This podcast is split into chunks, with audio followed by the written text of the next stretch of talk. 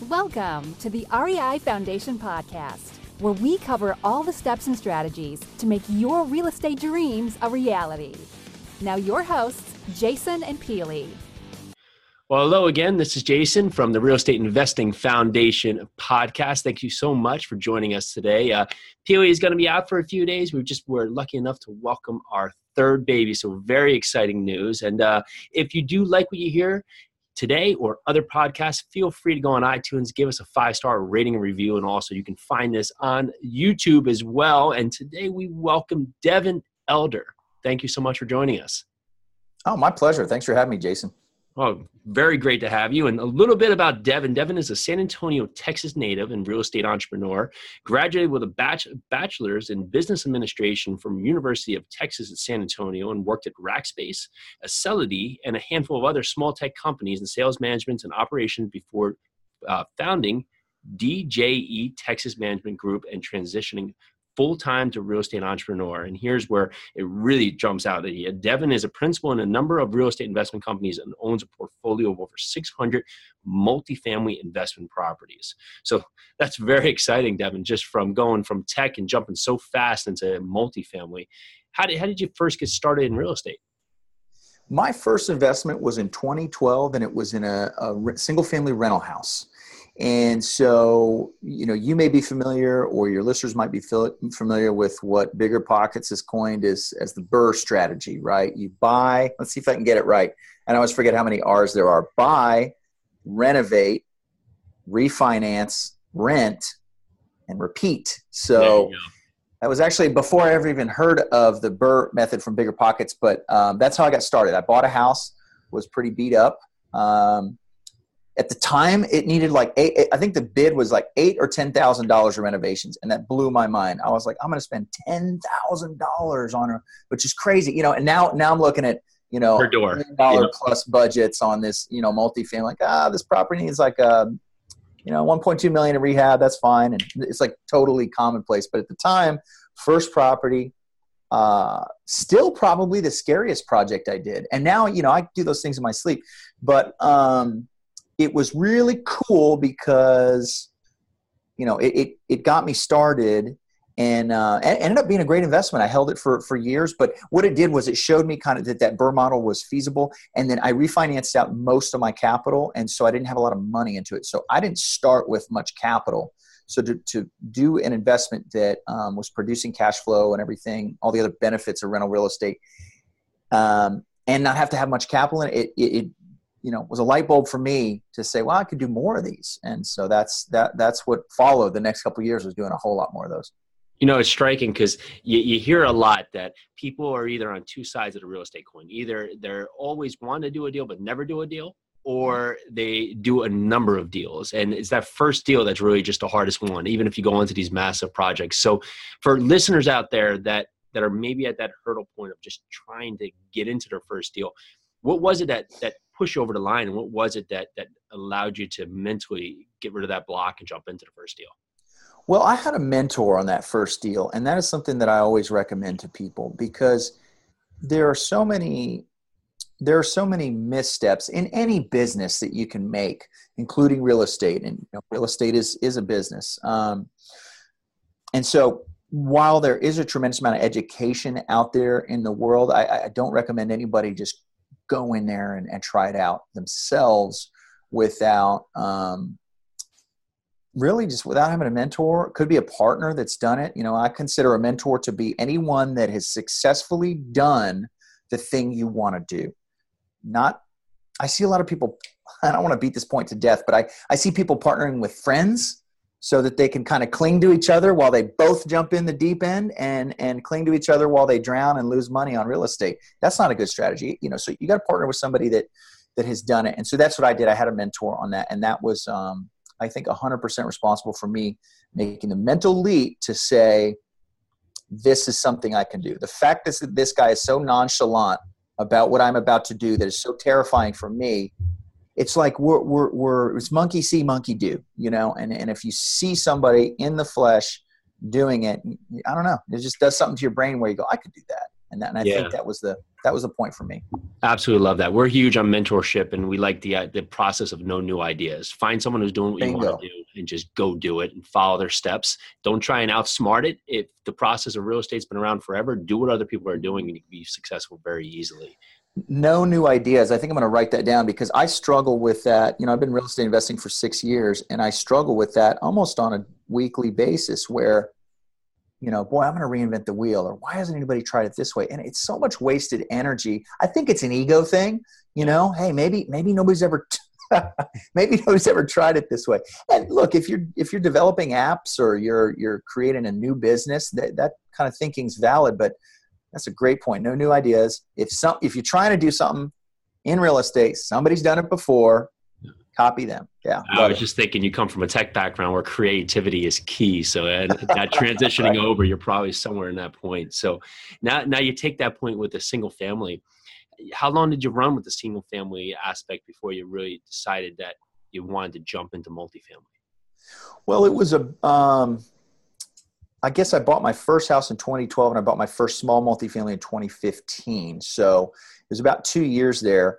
My goal, really, from kind of so I bought that first house, uh, renovated, refinanced, put the tenant in there, started realizing some cash flow. I didn't have much capital tied up in it of my own. I realized this model works.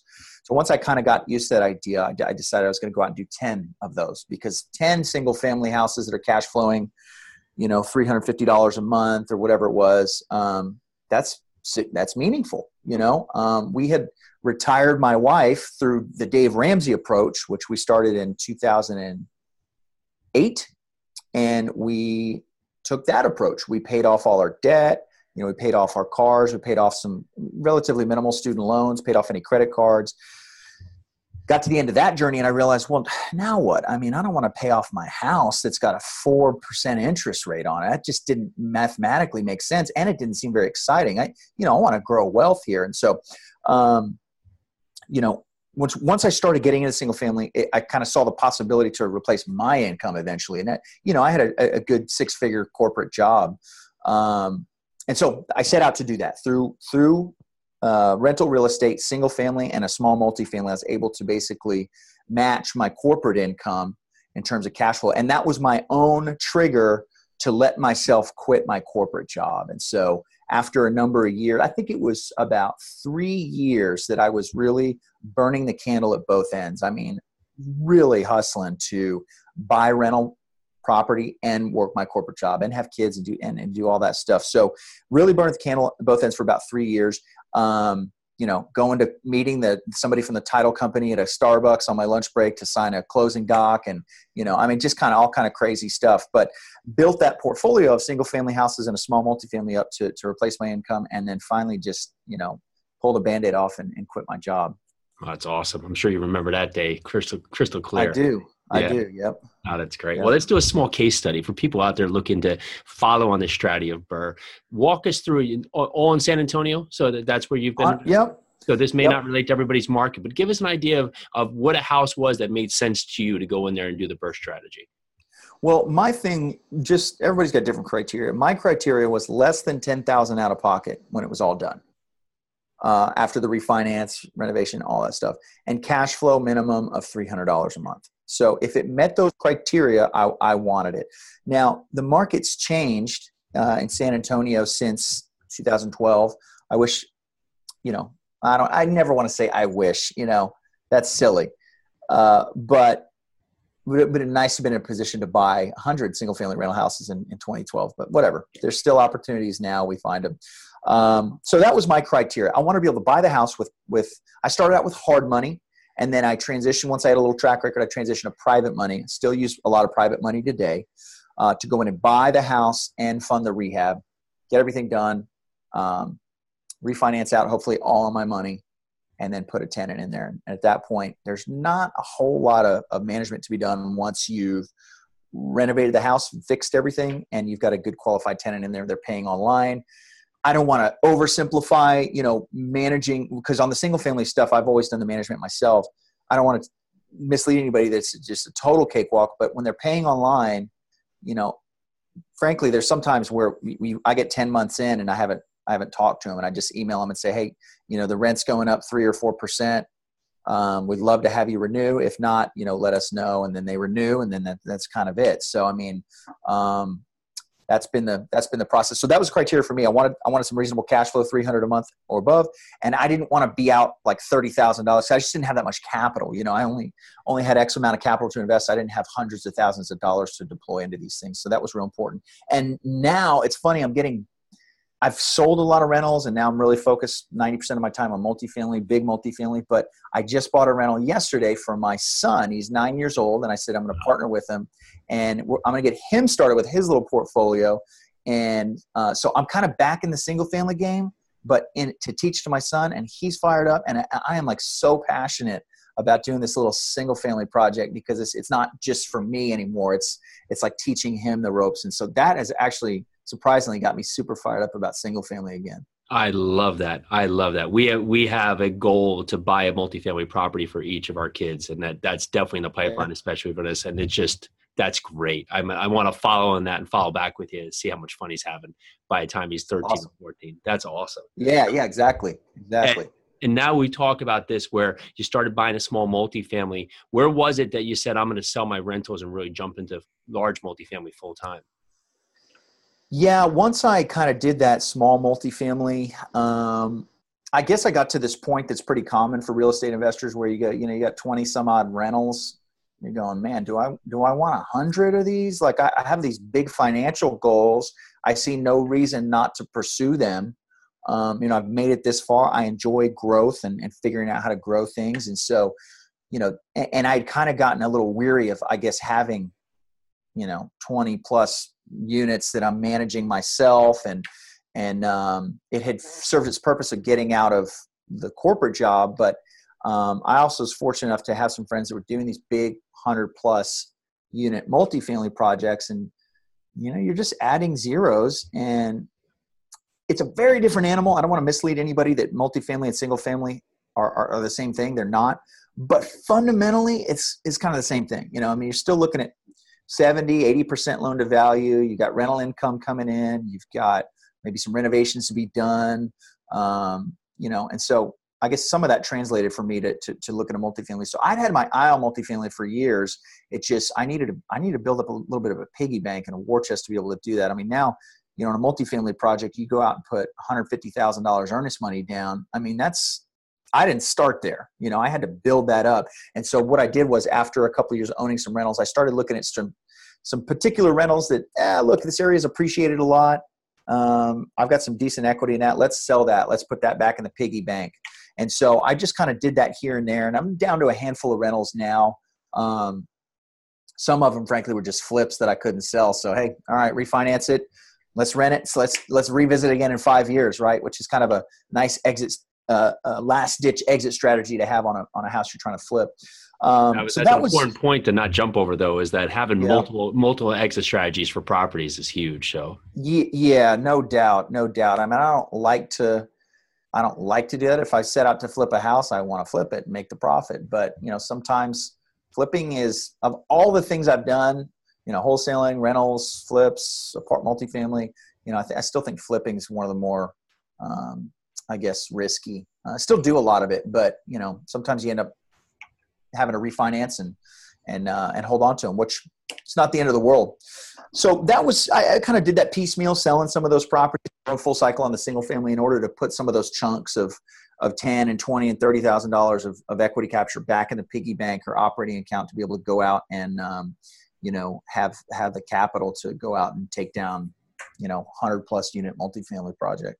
So, what kind of properties does Devin Elder look for today? Because you said something that right now everybody, I, you just see it over Facebook. Everybody you talk to, or we have a meetup. Oh, we can't find any good deals. We can't find. There's mm-hmm. deals out there. So, how how is one? What type of property looking for, and how does Devin Elder find deals today?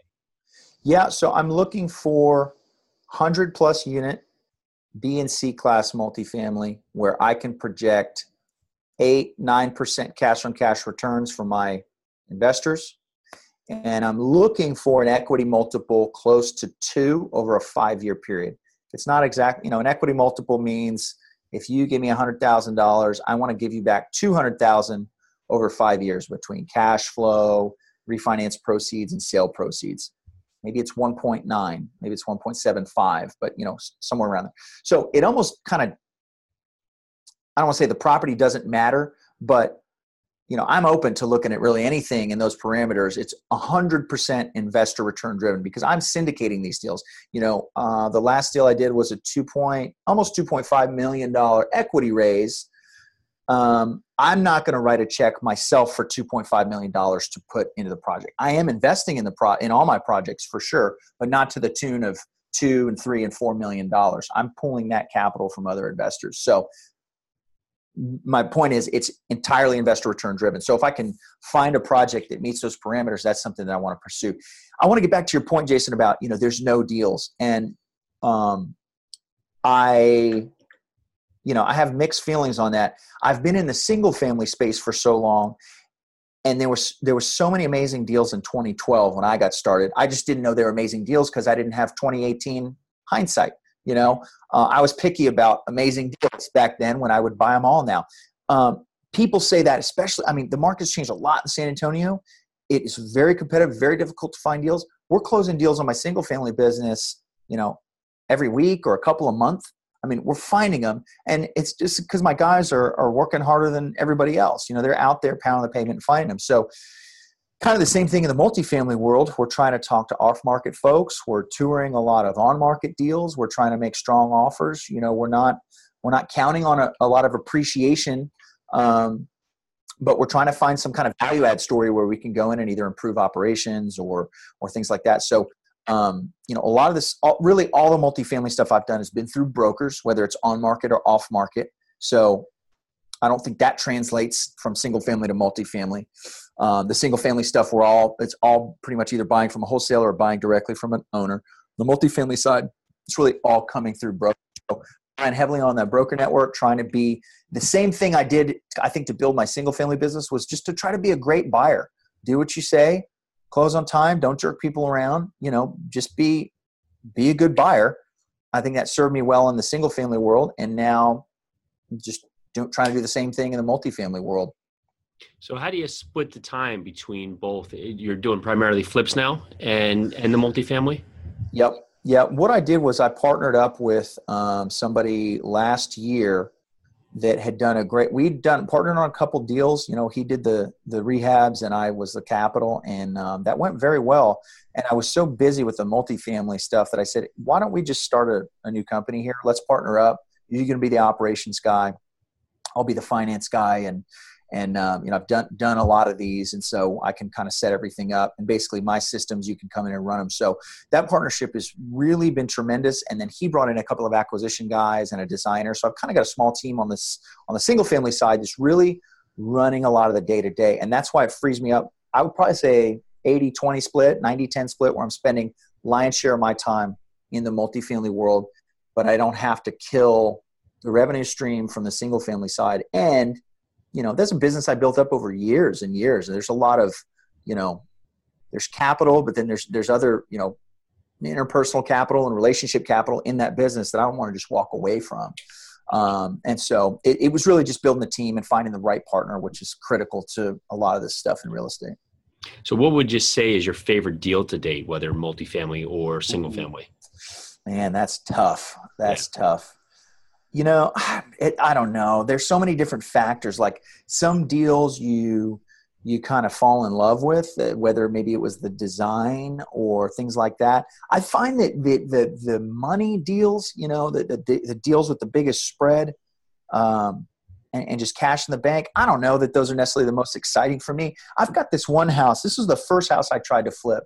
This house has a kind of a special place in my heart and it was such a i don't know if this is my favorite one but it's a story this is the first house I tried to flip. I think it was the first house I borrowed private money on too. Um, and and at the time, you know, I think I bought it for hundred thousand dollars or hundred twenty thousand dollars or something like that.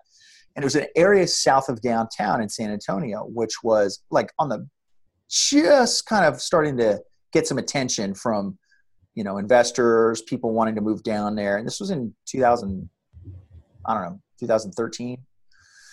And so I, I flipped that house, got a bad contractor, everything kind of went wrong, and I ended up having to refinance it and rent it out, you know.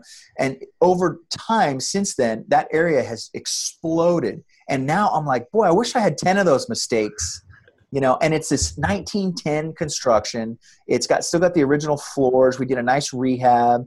Uh, it, it, it was my office for a while. It was Airbnb for a while. Now it's back to just renting it. But I'm gonna hold that thing forever. I'm gonna pay it off and you know it's it's tax assessed at like four hundred thousand dollars now, and and there's a huge development going in, uh, literally across the street. So you know, one I don't know. It's like if if you if you make a mistake in real estate, sometimes you can just hold on and wait, and that kind of can pave over some mistakes sometimes. So that that's a project that I feel like I'll always have forever. Um, and it started out with a huge mistake and a lot of sleepless nights, and has kind of worked itself out over time.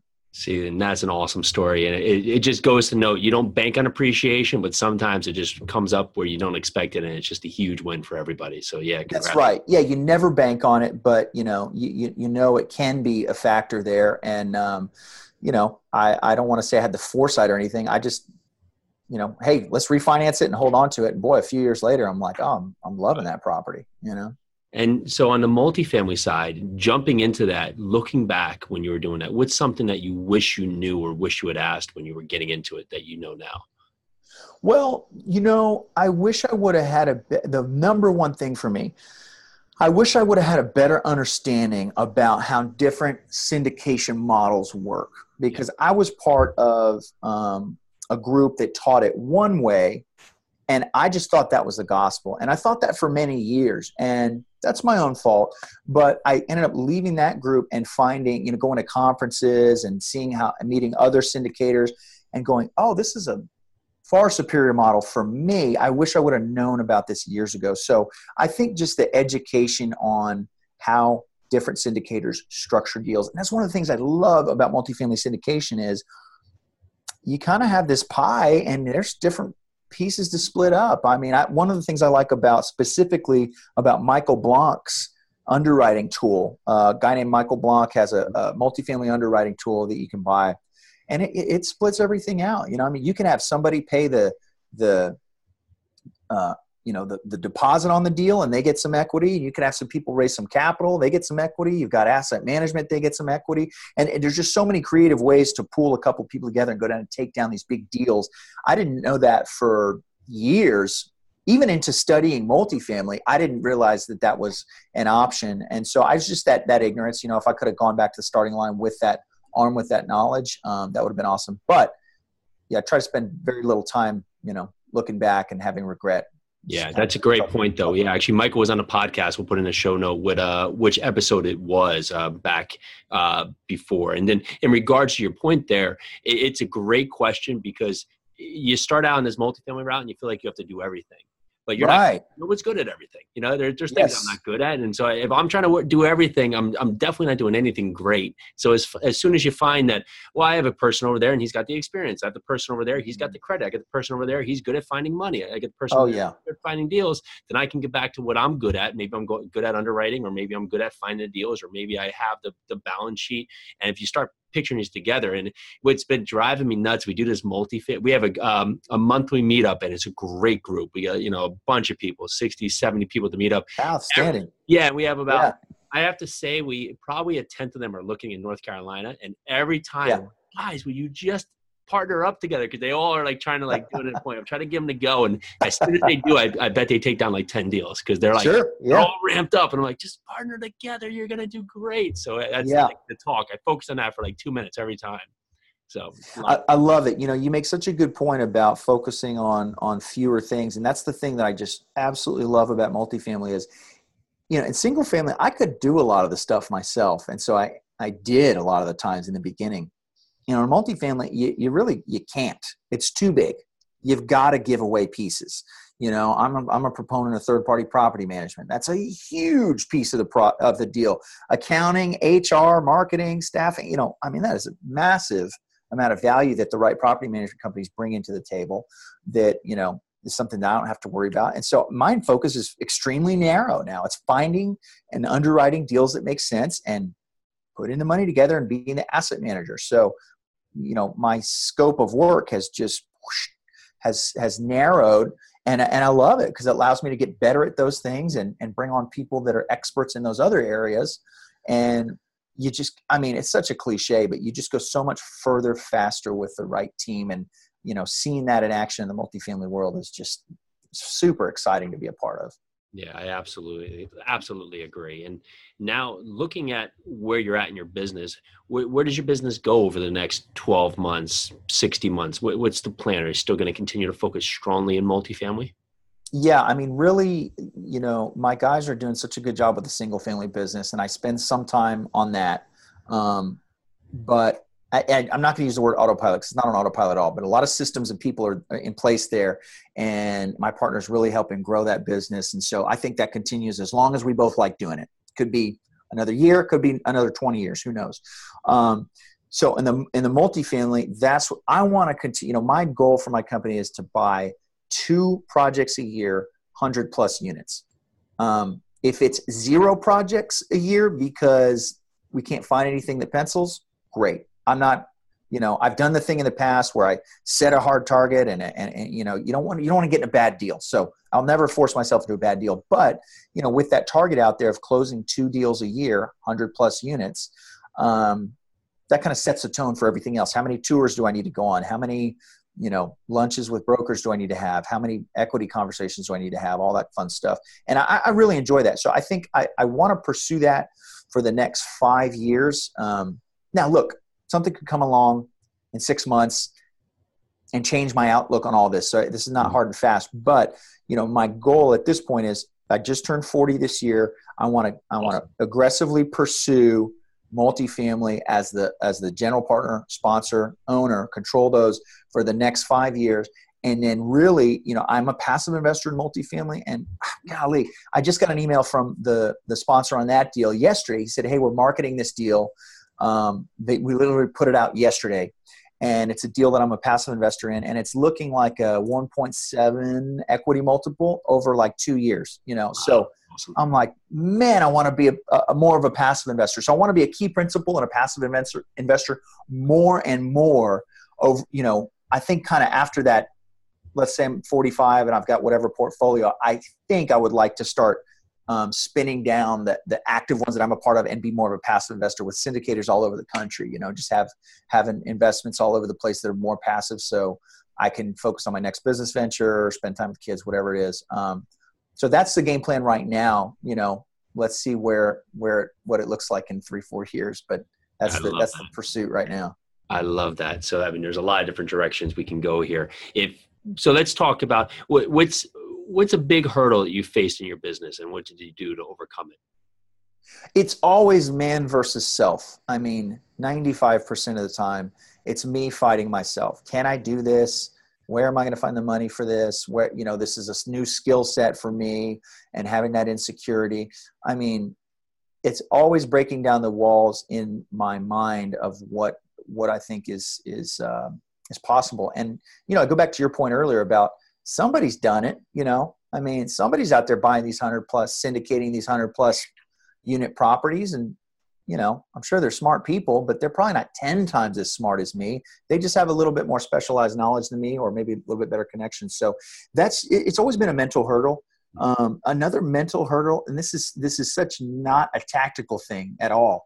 But, you know, I grew up with very limited resources in a very loving family, but very financially limited resources. And overcoming that kind of mental constraint was a fundamental challenge for me going going forward. I heard somebody say, I think maybe it was Brandon Turner for Bigger Pockets said at some point, as men, we all have this idea of what we should earn based on what our uh, what our father earned, and that was like this huge, you know, kind of aha for me to realize I've got to I've got to I've got to break that um, mental barrier of, of kind of where my thermostat is for what I need to be earning. So I, I, you know, I've struggled with that. I struggle with that a lot as we get into these big multi-million dollar projects, and I can see people that maybe grew up with resources and have more of an expectation about it. Yeah, this is this is how this is how we do it, you know. And and so I think kind of growing into that has been a, has been a challenge for me. And again, that's not a very tactical response; it's a very personal response. Tactically, you know, I think finding deals is the bottleneck right now in the multifamily world. You know, I think we're seeing it all over syndicators all over the country. Uh, cap rates are compressed. Uh, a lot of money chasing deals, people overpaying for deals. I mean, those are all kind of tactical mm-hmm. problems that we face. But if it wasn't that problem, it'd be something else. I mean, there's going to be problems. The thing I like about deals being scarce is makes it harder. The harder it is, the fewer people are going to be doing it. So that's that's kind of good for for us that are out there doing it. Is if it's hard and and there's no deal, you know, if you look at a, a group of 100 people that that want to syndicate deals and 70 of them go, there's no deals. Well, great, good. Yeah, good for us. Yeah, that's, that's, right. that's less people putting in a LOI on the property that I want. So, you know, I think there's always going to be challenges. Inventory um, is is one right now, and that you know, in the next five years, it'll be some other challenge. Who knows? What's the 2018 ninja trick for finding deals right now? Ooh, on multifamily, I don't multifamily. have it. You know, I don't have it. Um, you know, you, you, make a strong make as, as strong offer as you can. Um, I mean, if it's a marketed deal, boy, there's going to be a lot of offers on that thing. Um, I think it's almost just being kind of being willing to walk away from the from the wrong deal and not falling in love. That's a that's a tip for not getting a deal. Um, tip for getting a deal, you know, I think it's I think it's you know a friend of mine that it's a syndicator also here in Texas, but not my market. So he was asked the same question on a on an interview, and he said, uh, I think the interviewer said, "What's your what's your your strat? Your secret for getting these deals?" He's like, "Oh, there's no secret. It's elbow grease. I mean, it's passing on a hundred deals. It's touring a hundred deals. You know." You had, you had pointed that earlier. Find one. Say if you didn't have one, that's it. It's actually getting out there and keep at it. You know, yeah. So throw your hands up in the air and say, "There's no deals." You know. Yeah, yeah. So I mean, I, I've kind of mentally set myself up for let's go on a hundred property tours. If I get a deal in, inside of a hundred property tours, cool. But you know, if you set yourself up for well, I've toured eight properties and then nothing's panned out. It's like, come on, you have to have a higher threshold than that. So, um, tour a ton of properties, make a ton of offers um, for, for if they make sense, and uh, you know, eventually, eventually find find one. And so, you know, my goal of two a year, I think I'm on track to you know to make that happen. So, if there's a new real estate investor listening to the podcast right now, what's an actual step they can take today to get started in, in their real estate journey? Would you say like on the multifamily side or single family? Because I think it's different for me. You can go either direction. Well, let's, say, know, let's say multifamily. We'll go that on the on the multifamily side. I think the the one of the best steps if in the multifamily investor kind of profile is a little different than the single family investor profile you know but i think investing in a syndication is a great first step because it requires um, very low barrier to entry other than vetting the deal and the sponsor and if you vet the deal and the sponsor and you feel comfortable with both then you kind of just write a check and you get the deal and then you can see how that sponsor operates and maybe even ask them questions now if a sponsor's got 50 investors in a deal he can't be fielding 101 questions from all of them all the time. He's got better things to do. But I think that is a good first step. And maybe even step zero is getting educated. You know, you've got to have some kind of a mentor or group to plug into, especially on the multifamily side. So um, that's that's step one is you've got to get educated and then start getting networked. Um, you know, to, to, to get started in the in the multifamily business. Yeah, I absolutely agree. Like, people ask, well, how do I talk to brokers when when I have no experience? But you don't. It's like you have to be able to talk to talk. You know, you, you gotta you gotta know exactly what you want. You gotta know the lingo, even if you haven't done a deal. So you can get to the, the walk part later, but you have to be able to go in there and be specific with what you want. And a lot of people say, "Well, I want to buy a large multifamily," and the broker's like, I have no idea what that means. You know, like I don't know if that means yeah. 12 units or a thousand units. I don't know what that means. But if you go in there, sure. I want to buy 75 to 150 units BC assets in this submarket. Okay, they got a little basis for it. So do your yeah, Great point. Yeah, be specific. I absolutely love that. And you've talked a lot today about about uh, the mental mindset of just of just what you need to do to get whether it was in a single family and then it was into a multifamily. Do you have a morning routine or something that helps you throughout your day to set set your mind right? Yeah, I do. Um, the the first thing, and I really just started implementing this recently. uh, after a trip to Disney with my family where I turned my, uh, you know, I needed my phone because all these uh, pictures, you know, I want to take pictures of my kids and video, but I turned my email off and I would check it. We were out there for five days. I would check my email for 15 minutes at, you know, 6 p.m. Crank out anything I need to, delegate anything I need to, and then shut it back down. And, and I was like, wow, that actually works. So now what I do at, at around 6 p.m. is I shut off my email. I'm still on my phone. I might get on Facebook or I might take you know, taking pictures or, or, or whatever, but I shut the email off and then I don't turn it on again until I'm ready to work. So I get up and then I, the first thing I do is, is, is I write. Um, I just find that writing, whatever's bothering me or whatever, I, I spend, uh, probably 15, 20 minutes just writing. And I, I, almost without fail, within five or 10 minutes of just writing whatever's on my mind. It, there's no direction to it. Stuff starts to come up that's bothering me or, and potential solutions for it. And it gives me this mental clarity for the day that is really something priceless. So I write every morning uh, and then I, I used to get up and start knocking out my tasks, you know, 5.30 in the morning, 6 o'clock, I'm knocking out tasks and uh, it was just a miserable way to live. And so so now i get up i do my writing routine i have time with my kids and breakfast and then i you know take shower workout and then it might be 8.30 but i don't open that email until then. And then when i do I've, it's got my full undivided attention and i can attack it. So that's been a, a ritual for me that's just really created a lot of um, mental clarity for me on, on how i want to move forward with the business in my life that's an awesome plan. I love that. The emails now, just the accessibility of emails are just never ending. You know, like two yeah, in the morning, I, I, got an email. Do I check it? Yeah, and it's you know the it's crept up off on you know when did the iPhone come out? Like 2007. I mean, you know, BlackBerry before that, but we invited this into our lives without any permission. You know, and, and this is really I don't know. I, I mean, for me personally, you just you, you've got to draw the line on on your headspace and what's going to interrupt your family time and, and your morning time. And I mean, the last thing you want to do is read a, a bad email that came in at 11 o'clock last night. You know, you don't want to read that thing at six in the morning. It sets a poor tone for the whole day when you could just attack it at 8.30 when you're fully engaged in, in, in work mode. So anyway, um, something that I, I struggle with, but, but uh, try and keep that in check it's a great point for everybody listening. Think about how much focus you lose every day and, and, just how hard it is to get back in your task. And we could just focus on that. You know, it's like the big rocks, and I'm, I'm guilty of this myself. If my big rock, you know, buying multifamily, that was my focus 98% of the day, where will I be compared to the, all the little tasks that, that sideswipe you throughout the day? So, Absolutely. Yeah. yeah. What are some words you live by? Well, I, the, the, the, the, I guess mantra for my life is, to make every day a good last day. You know, I think when I got into my mid to late 30s, I just had this epiphany that, well, this is someday. All the things I thought about as a kid or that I wanted to do or be or the life I wanted to have, man, this is it. I'm married. I have children. I have a career.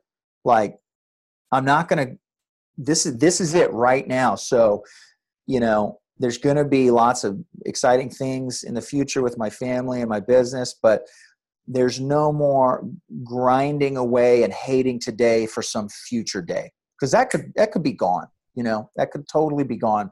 Heart attack get hit by you know car wreck or whatever. So i want to make every day even if i'm working something that i would be okay you know with if if that was if that was it. So a lot of that comes down to family you know? Am i spending am i being present with my family? Not just spending hours with them around them but being present you know the phones away and and things like that. And that's really informed and shaped a lot of uh, how i structure my day and and what i do and what kind of business opportunities i pursue is you know is this a am, am i living a day here that would that would be a good last day if this was it? And i think if i do that for over the years and hopefully decades i, I look back on a life that that you know i'm, I'm happy about well, that's a great way to wrap up the podcast. And Devin, thank you very much for being with us. If others want to connect with you, what would be the best way to find out a little bit more about you?